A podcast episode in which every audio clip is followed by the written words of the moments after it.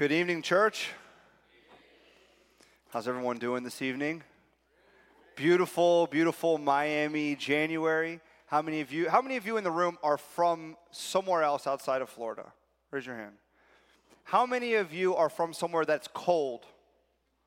How many of you have texted your friends and family in cold weather pictures of you at the beach and making fun of them as they are suffering? I was watching earlier some clips of the Buffalo Bills and Cincinnati game, and it's like snowing. And I'm like, is it too hot for a jacket? This is Miami, and this is why we live here. It's a wonderful place to be. It is, in fact, paradise. And we love our city, we love our church, and uh, we love what God is doing. So, tonight we're beginning episode three of our series called Forward Living in the book of Joshua in the Old Testament. If you have your Bible with you, you can turn to Joshua chapter 6, and that's the passage that we'll be working through this evening. If you don't have your Bible with you, no worries. You can download the Crossbridge Brickell app, click on the notes icon. There's a whole bunch of notes and scripture there for you. And also on the screen, we'll have the passages and some headers as well. So, as I was considering this sermon, which is based on this very famous historical event where the walls of Jericho come crashing down, I began to think about what this story represents and what it speaks to us in 2023. You know, walls speak, they speak loudly. And I've had the privilege of seeing all different types of walls all over the world that represent different things and speak different messages. So, a few of them that I'll share with you that have had an impact upon me. The first one would be the Stone of Hope in Washington, D.C. You'll see the picture behind the screen. This is the statue, the monument, the wall to Martin Luther King Jr., and it represents and it causes us to remember his life, his message, and his dream. And it speaks for justice and equality and freedom.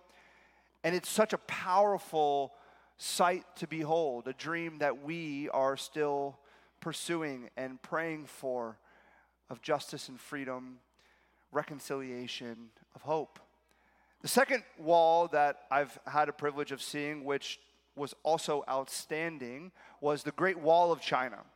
After my second anniversary, my wife and I, Jessica, we went backpacking in China, and we went to the Great Wall of China, and we went to this section. That's not my picture.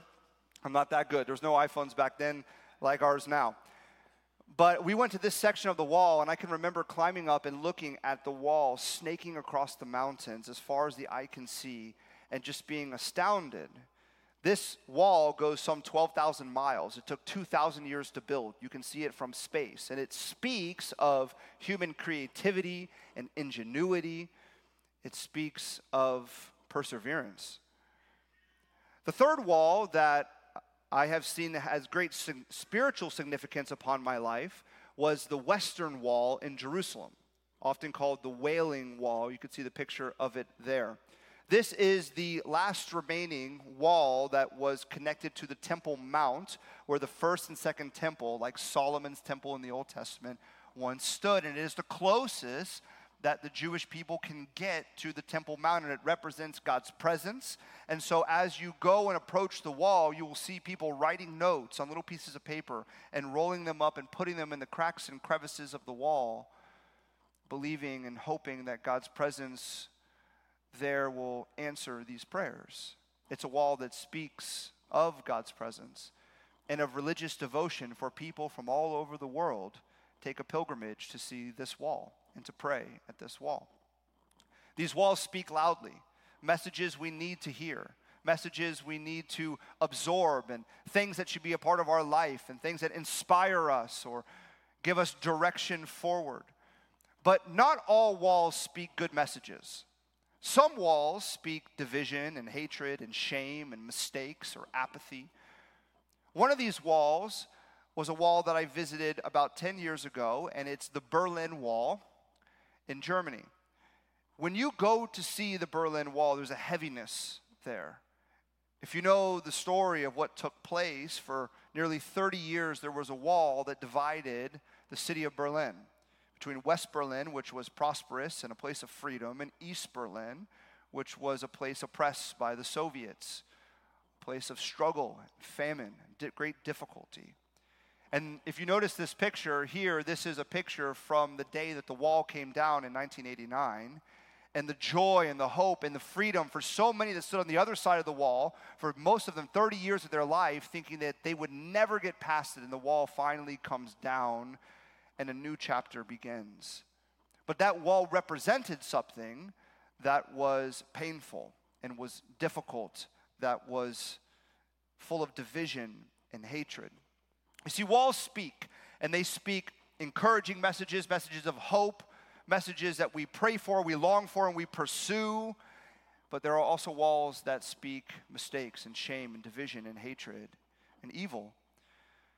And I tell you this because the walls of this world are not only physical walls that you can visit, but there's also mental walls.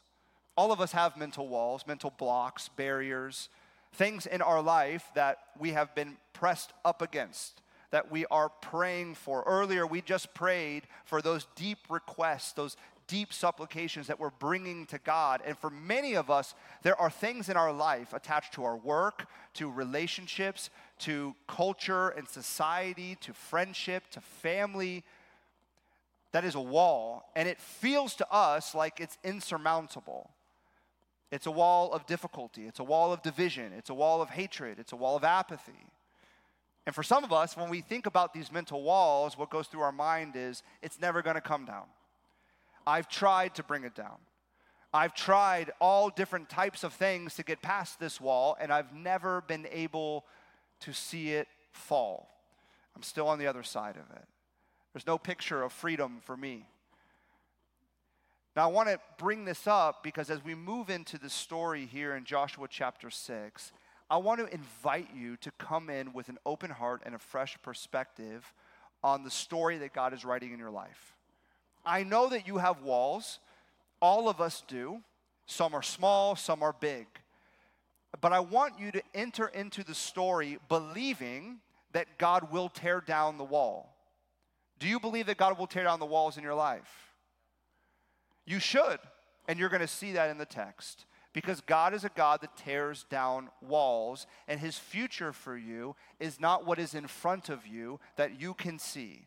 He's doing something in your life, and there's a way in which you will walk and journey through life so that you can face the walls the way that God desires with strength and courage, just like Joshua and the people of God.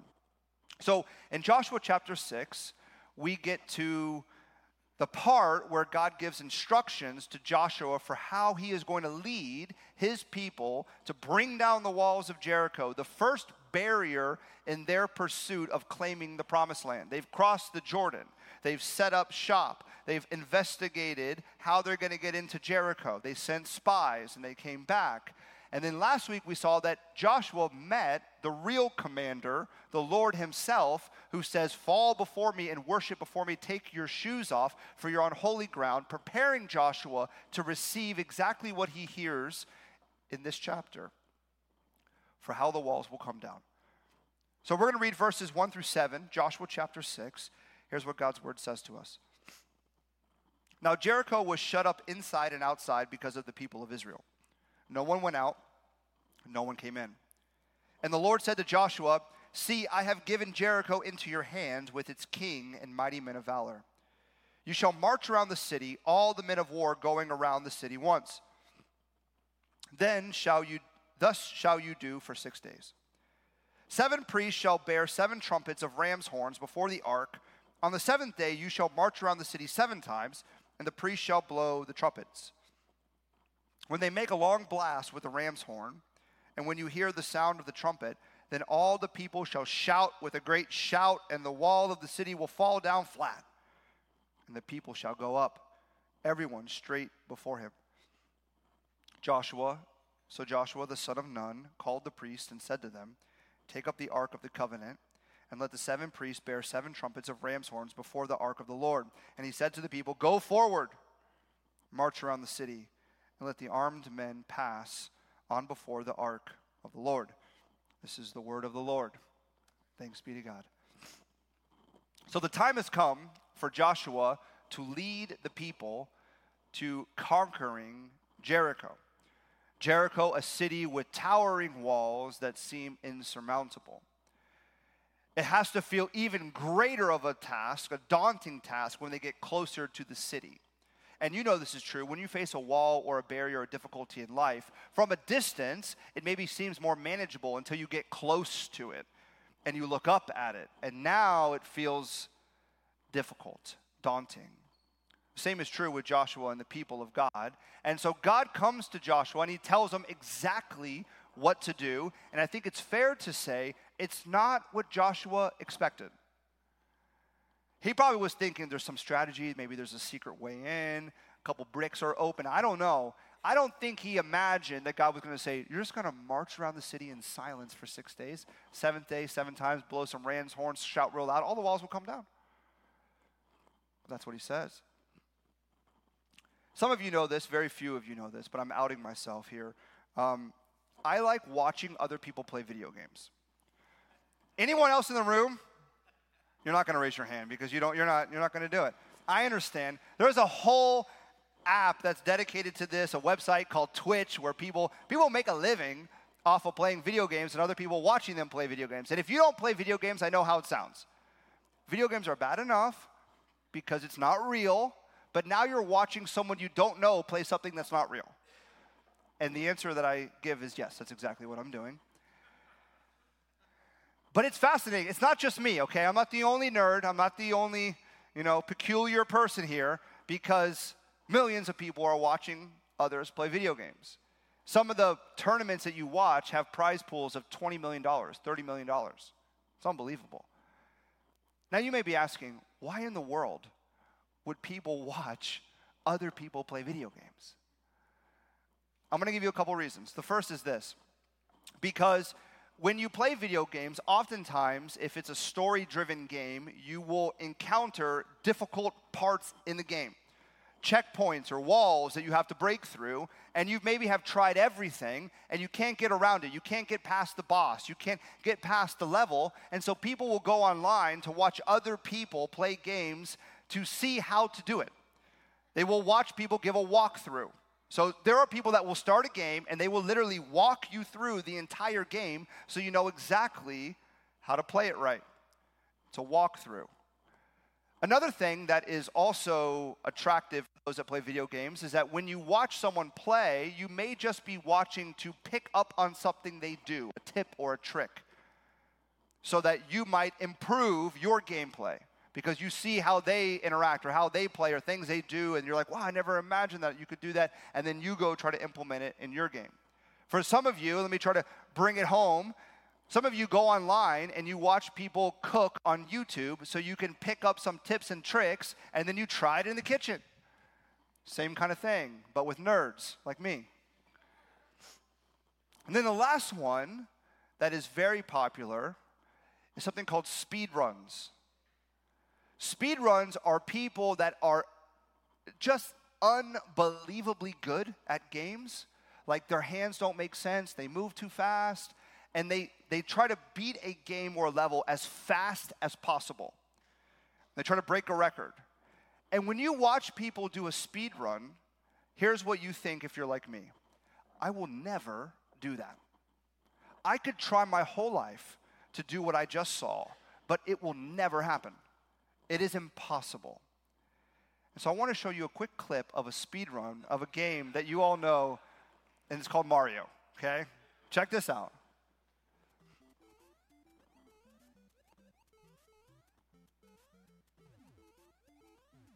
Wait till you see this, guys. It's going to blow your mind.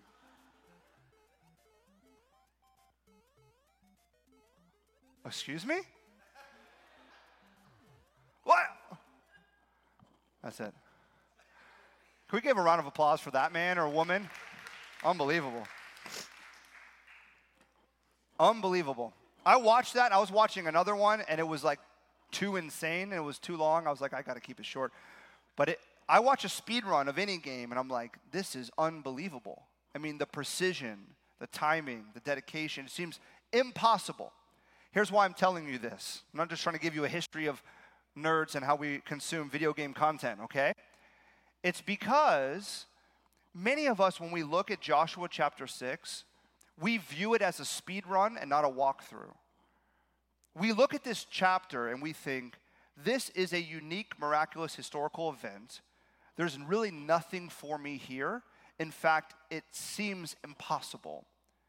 It seems like a one off event that God did in Joshua's life and the life of Israel in this moment.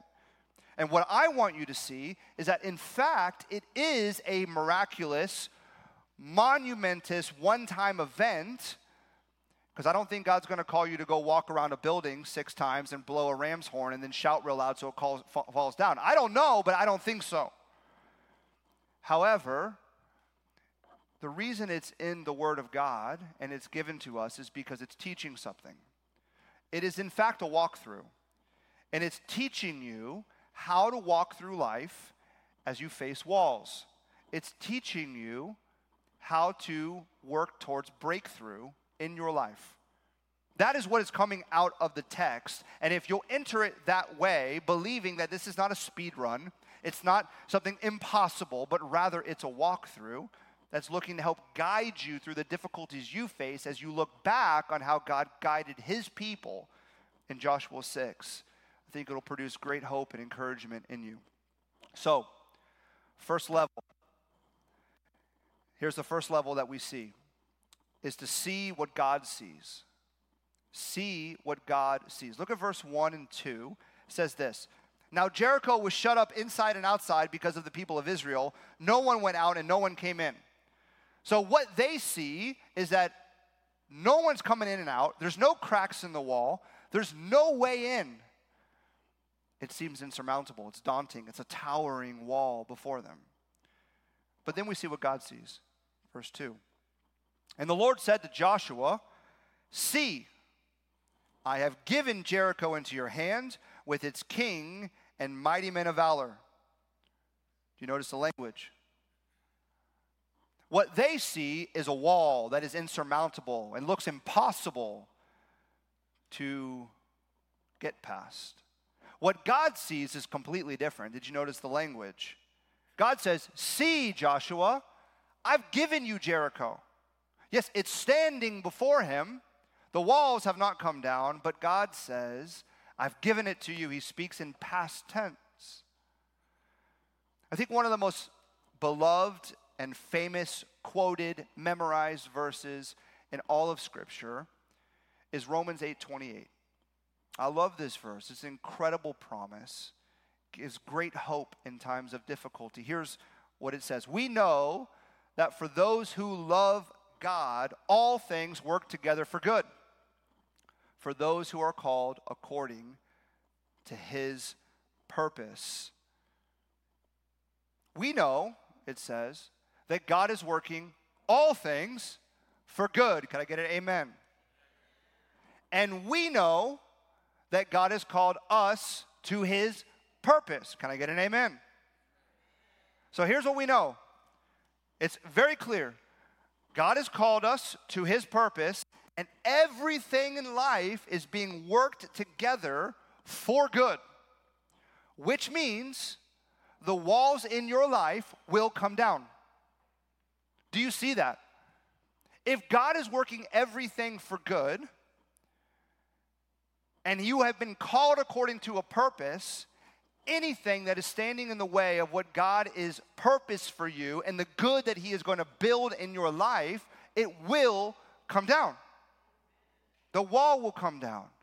But here's what we see in this passage, and this is what's difficult for us, but it's what we must see because we need to see what God sees. The walls that may be standing in your time has crumbled in God's time. You see, Joshua sees the walls of Jericho before him, but God says, I want you to see something different. I want you to see that I've given Jericho to you. The walls are not there. You see, the walls before you in your life are there and they're real and they're daunting and they're towering and they're, they bring about fear. But in God's time, they've crumbled. Because what we, with eyes of faith, are rooted in is the whole counsel of Scripture. We don't pick verses, we look at the whole counsel of Scripture. And so we say, God, you're tearing down walls And I believe that because you have promised to work good in my life and you have a purpose for my life. So, whatever wall is standing before me, however long it's been there, it's going to come down. Help me to see, God, what you see. That's the first level, see what God sees. Second level is to focus. Focus. God invites Joshua to see what he sees. Hey, I've already given Jericho into your hand, but now I want you to focus on these very detailed instructions. Here's how the wall is going to come down, Joshua. You are going to tell the men of war, the army, to march around the city for six days, silent. Then on the seventh day, you're going to march seven times, and the priests are going to get some ram's horns. And after they have marched, they're going to blow those horns really loudly. When you hear that, all the people are going to shout with all of their might. And what you will see is the walls will fall down flat. Focus, Joshua, on these detailed instructions. This section of this sermon is really a capstone of the first two sermons in this series that I preached. Episode one, I spoke about read the book, the importance of meditating on God's word day and night, of being consistent in Scripture. Just read the book. Last week in episode two, I spoke about the importance of setting aside time to be alone with God, to meet with God, and be open to Him moving you. You see, here we see that we're supposed to focus on the detailed instructions that God gives us. And the way that we discern God's instructions is we read the book, we set aside time with God alone, and we listen and we pray and we allow Him to move us. And what He tells us and what He speaks, we focus on and we do it. We don't say, well, that was great, God. I mean, I, I was reading, and I was reading the book, and I was spending time alone with you, and I, I really believe that this is what you're calling me to do, and these are the instructions, and this is what I'm supposed to focus on. That's great, but I have a better idea. No, if God says walk, you walk. If He says be quiet, you be quiet. If He says get a ram's horn and blow it, you go to Homestead and find a farm and look for a ram and get a horn. What God says, you do you focus on. As you read the book, you set aside time with Him, you allow Him to move in your time of prayer and silence before Him. That's level two. So we want to see what God sees, we want to focus on what God says, and three, we're to have fortitude. Fortitude. Seven days till God delivered Jericho. Not six, not five, not four, not three, not two, not one. Now, God could have delivered Jericho that moment. It could have taken one day, but God says it's going to take seven days. You're going to walk for six days in silence. On the seventh day, here's what you're going to do, and the walls will fall down. You see, God wants his people to see what he sees, to focus on what he says, and to have fortitude. When the walls are still standing, even though God is saying, I want you to believe that they've already crumbled. Focus on what I say and have fortitude. You know, the older I get, the less impressed I am with people starting new things. And this comes, this is a lot to say from somebody who loves to start new things. One of my top strength finders is ideation. I mean, I get so many ideas, it's nauseating to myself and everybody else. I know, I get ideas all the time. And when I get an idea, I can't wait to brainstorm it, to build it out, to work on it, to look to implement it. And I fully believe it's the greatest idea. Anyone else in the room like that? I love ideas. I love starting things. Here's a case in point. And no one in the, this room knows this except for my wife. In 2014, I started a podcast. It was not a great podcast. Okay? It was called Mixed Bag. And it was a mixed bag of failure. That's exactly what it was. I had no direction. I haven't. We're just just kind of friends talking. We thought, oh, we're gonna like we're gonna. It's gonna be great. It's gonna be amazing.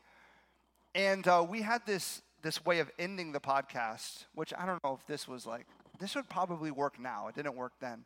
we played a game of rock, paper, scissors with all the hosts and the guests. And the loser of the rock, paper, scissors tournament, each podcast show, had to drink a McDonald's Happy Meal blended up. See, exactly. I thought it was a great idea. You know what I mean? I don't, it's not a great idea. But in 2014, it sounded great. Here's what happened that show lasted three episodes. and uh, then we stopped, you know, because it, it was, as I said, a mixed bag of failure. And I, I really believed it. I felt really great about it. I thought it was going to be exciting. I thought it was going to get traction. I, I had all these ideas of what we could build it into. And I love starting things, I love pioneering things. I get excited about that. But the older I get, the more impressed I am when people finish things. Starting something is impressive, don't get me wrong.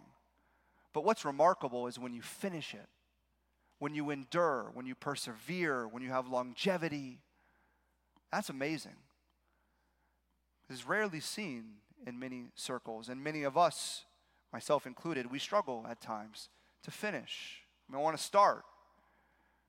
But finishing is remarkable. And I think some of us struggle with finishing strong because we don't see forward movement. We don't see forward movement, and so we have no fortitude. When there's no forward movement, there's no fortitude. Imagine how Joshua and God's people felt on like day three. They wake up, day three, let's go walk around the walls, and nothing's happening. They're just on a walk in the hot sun. Probably, I imagine the people living in Jericho making fun of them. Out for your morning stroll again, I see. What are you going to do? Try to get us dizzy? How many times you go walk around? They have to be thinking, God, what are you doing here? How is this going to work? We're not seeing anything. God says, focus on what I told you to do, see what I see, and have fortitude. You know what have been what, what, what would have been really motivating? Is after each if after each lap every day, there was like a mini earthquake. You know what I mean? Like lap one, a little earthquake, and the bricks shook. You're like, oh God, we're doing it. Here we go. Day two, a little bit more shakes off. Now you're throwing the comments back at Jericho. Wait till we get to seven. Let me tell you what's up. You're going to bed at night. You can't wait to wake up and walk because it's shaken a little bit. There's a little bit of forward movement. You can have fortitude when you see things happening, when there's forward movement. But when nothing happens, when there's no change, requires fortitude.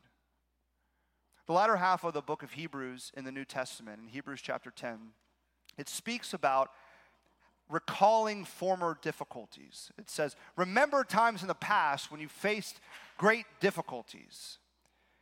And remember how you held on to the better possession that was ahead, and you saw God move you past those difficulties. Those walls came down, and now you stand in a new place, presumably with a new wall before you. And then it says this in Hebrews chapter 10, verse 35 and 36. With all of this in mind, thinking about difficulties, pushing through difficulties, and what's needed. Therefore, do not throw away your confidence, which has great re- reward. For you have need of endurance, so that when you have done the will of God, you may receive what is promised. The author of Hebrews says, Recall the former difficulties, how God moved you past them, how those walls came down, and presumably you're facing new ones now, but do not throw away your confidence. You have need of endurance. You need to endure. And after you do the will of God, meaning focus on the will of God and what He says for you to do, you will see what is promised. See, I read this verse and for a couple days, this can really sustain me. I can read it and be like, yes, God, I'm to see what you see. I'm to focus on what you say. I'm going to endure. I'm going to be confident. I'm going to believe that you're going to tear down the walls. But if you are like me, a couple days in or a couple weeks in, if you're really trying and there's no forward movement, you shrink back. Let off the gas a little bit. Maybe think about another way, a different route. See, fortitude fails when forward movement is stalled. But the walkthrough of Joshua chapter 6 and the teaching of Hebrews chapter 10 is saying to you and me, don't let it fail. Your confidence, your fortitude, you have need of endurance. How? How do you endure and not fail and shrink back? Think of another route and give up when there's no forward movement. It's a simple answer, but it's the right answer. It's the fourth level faith. Faith. See, confidence, endurance, perseverance, fortitude can only last so long with grit. Grit can only get you so far. Grit on day three, walking around the walls with no movement, sleeps in. Grit thinks about a different way after there's been no movement. It only gets you so far. The way that you endure and you hold to your confidence and that you have fortitude is through faith. That's why verse 39 of Hebrews chapter 10 says this. But we are not uh, we are not of those who shrink back and are destroyed, but of those who have say it with me, faith and preserve their souls. We are people of faith. We don't shrink back. We're not destroyed. We endure. We have confidence. Why? Because we are people of, say it with me, faith.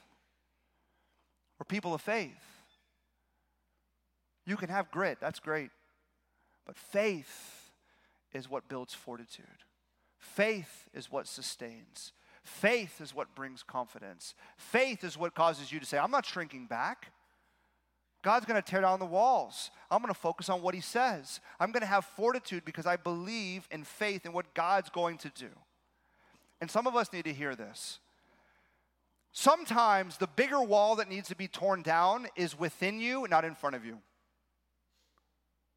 Sometimes the bigger wall in your life is not the wall that you're thinking right now in your head that's in front of you, it's the wall that's in you.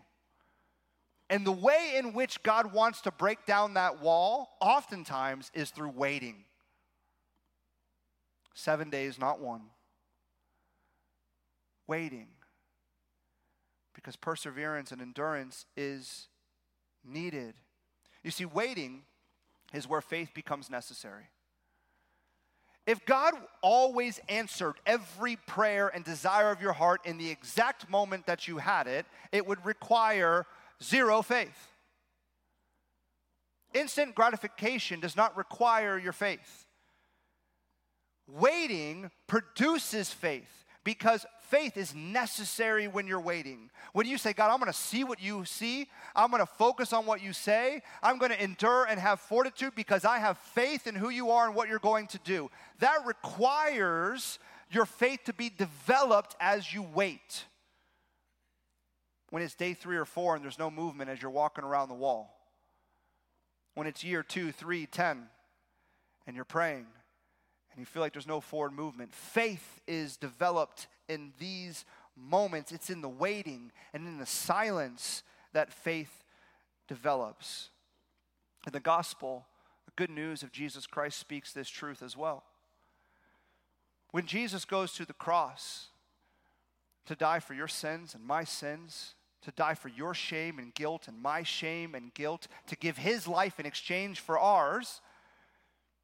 When he dies and he's buried, he doesn't come back from the grave right away. Three days. Silence. Waiting. In fact, for the disciples and the people who believed that Jesus was the Messiah, it was three days of agony, of fear, of confusion, questioning, but it's in the waiting that faith develops. It's in the waiting that we see what God wants us to see. In fact, it's in the waiting and in the silence where God produces in us a more rich and vibrant faith that deepens the experience of our life. Because our life is full of walls, and as we wait for God to bring them down, as we see what He sees, we focus on what He says, and we have fortitude, faith developed in the waiting only becomes more rich and vibrant and full of hope and confidence as it grows and as it waits. And that is because we realize that the presence of silence and the waiting does not mean that God is absent. When Christ was buried after he died, for those three days before he came forth from the grave, was God missing? Was he absent? No. No. In the waiting of your life and in the silence of your life, as you're waiting for walls to be torn down, God is not absent. He's working. And He's inviting you to have faith to see what He is doing and what He has promised to do. Because He's working all things for good and He has a purpose for your life, meaning the walls in your life will come down. The challenge is, is to allow faith to do its work as you wait. Say, God, I'm going to wait. It's not easy. Develop my faith. Help me to see you see, this is the faith that we see in Joshua as he's invited to wait for those long seven days with these bizarre instructions to see what God sees. And it's got to be difficult. But what we read in the text is that it says, So Joshua did. He called the priest, and here's what he said to the people Go forward, march forward. Here's what we're doing. He had faith because he realized that he was just a vessel that God wanted to use him. That was, in fact, Joshua's purpose, is to be used in this fresh and new way, to have fresh faith that inspired the people, that deepened their faith as they walked around those walls each and every day. God, we're focusing on what you say. We're going to see what you see. We're going to have fortitude. God, deepen our faith. Isaiah chapter 64, verse 8 says this But now, O Lord, you are our Father. We are the clay, and you are the potter we are all the work of your hand. See, if you are the vessel of God, and He has a purpose for you, and that purpose is good, and He's working all things in your life for good, then every wall before you that is not good, He will tear down. And what He's inviting you to do as you are the vessel of the Lord is to say, God, help me to see what you see, help me to focus on what you call me to do, help me to have endurance and fortitude deepen my faith, what I hold fast to faith. You see, these four levels that I went through of the walkthrough of life that we see in Joshua chapter 6 is actually meant to be done in reverse. Faith produces fortitude. And fortitude leads you to focus on what God says, resulting in you, in fact, seeing what God has said. Faith leads to fortitude, and fortitude builds focus, and focus leads you to see what God has said. So let me give you the walkthrough of life as you face walls and as you pray for breakthrough. It's so simple, but so important. Hold to faith, don't shrink back. You are not destroyed. Have confidence, for it is of great re- reward. Hold to faith in the midst of your waiting, know that God is present. And He's producing something in you that is more rich and more alive and more vibrant as you wait. Hold to faith. Secondly, have fortitude. You have need of endurance. We don't want to wait. We don't want to persevere at times. We want the gratification to be in the moment, but we have need of endurance. Have fortitude perseverance. Focus on God's instruction. Three, read His word and listen to what He says. Don't change it and make it sound like what you want it to say. Do what He says. And then lastly, see what He sees. You see, God wants you to believe and to pray and to sing according to what He sees, not what you see to believe that there is something new coming, that is something good coming, that the walls that stand in your time have crumbled in God's time. So see what God sees. As you face difficulties and struggles and walls in life, do you see what God sees, which is He's producing and creating goodness in your life? He's working everything in your life for good. And He has a purpose for you. Even when you feel like your purpose is lost, He has a purpose for you. See what He sees. See, this isn't a speed run, friends. It's not impossible, it's not insurmountable. It's a walkthrough how to face walls and difficulties in life. Hold to faith, have fortitude, see what God sees, focus on what He says. Amen.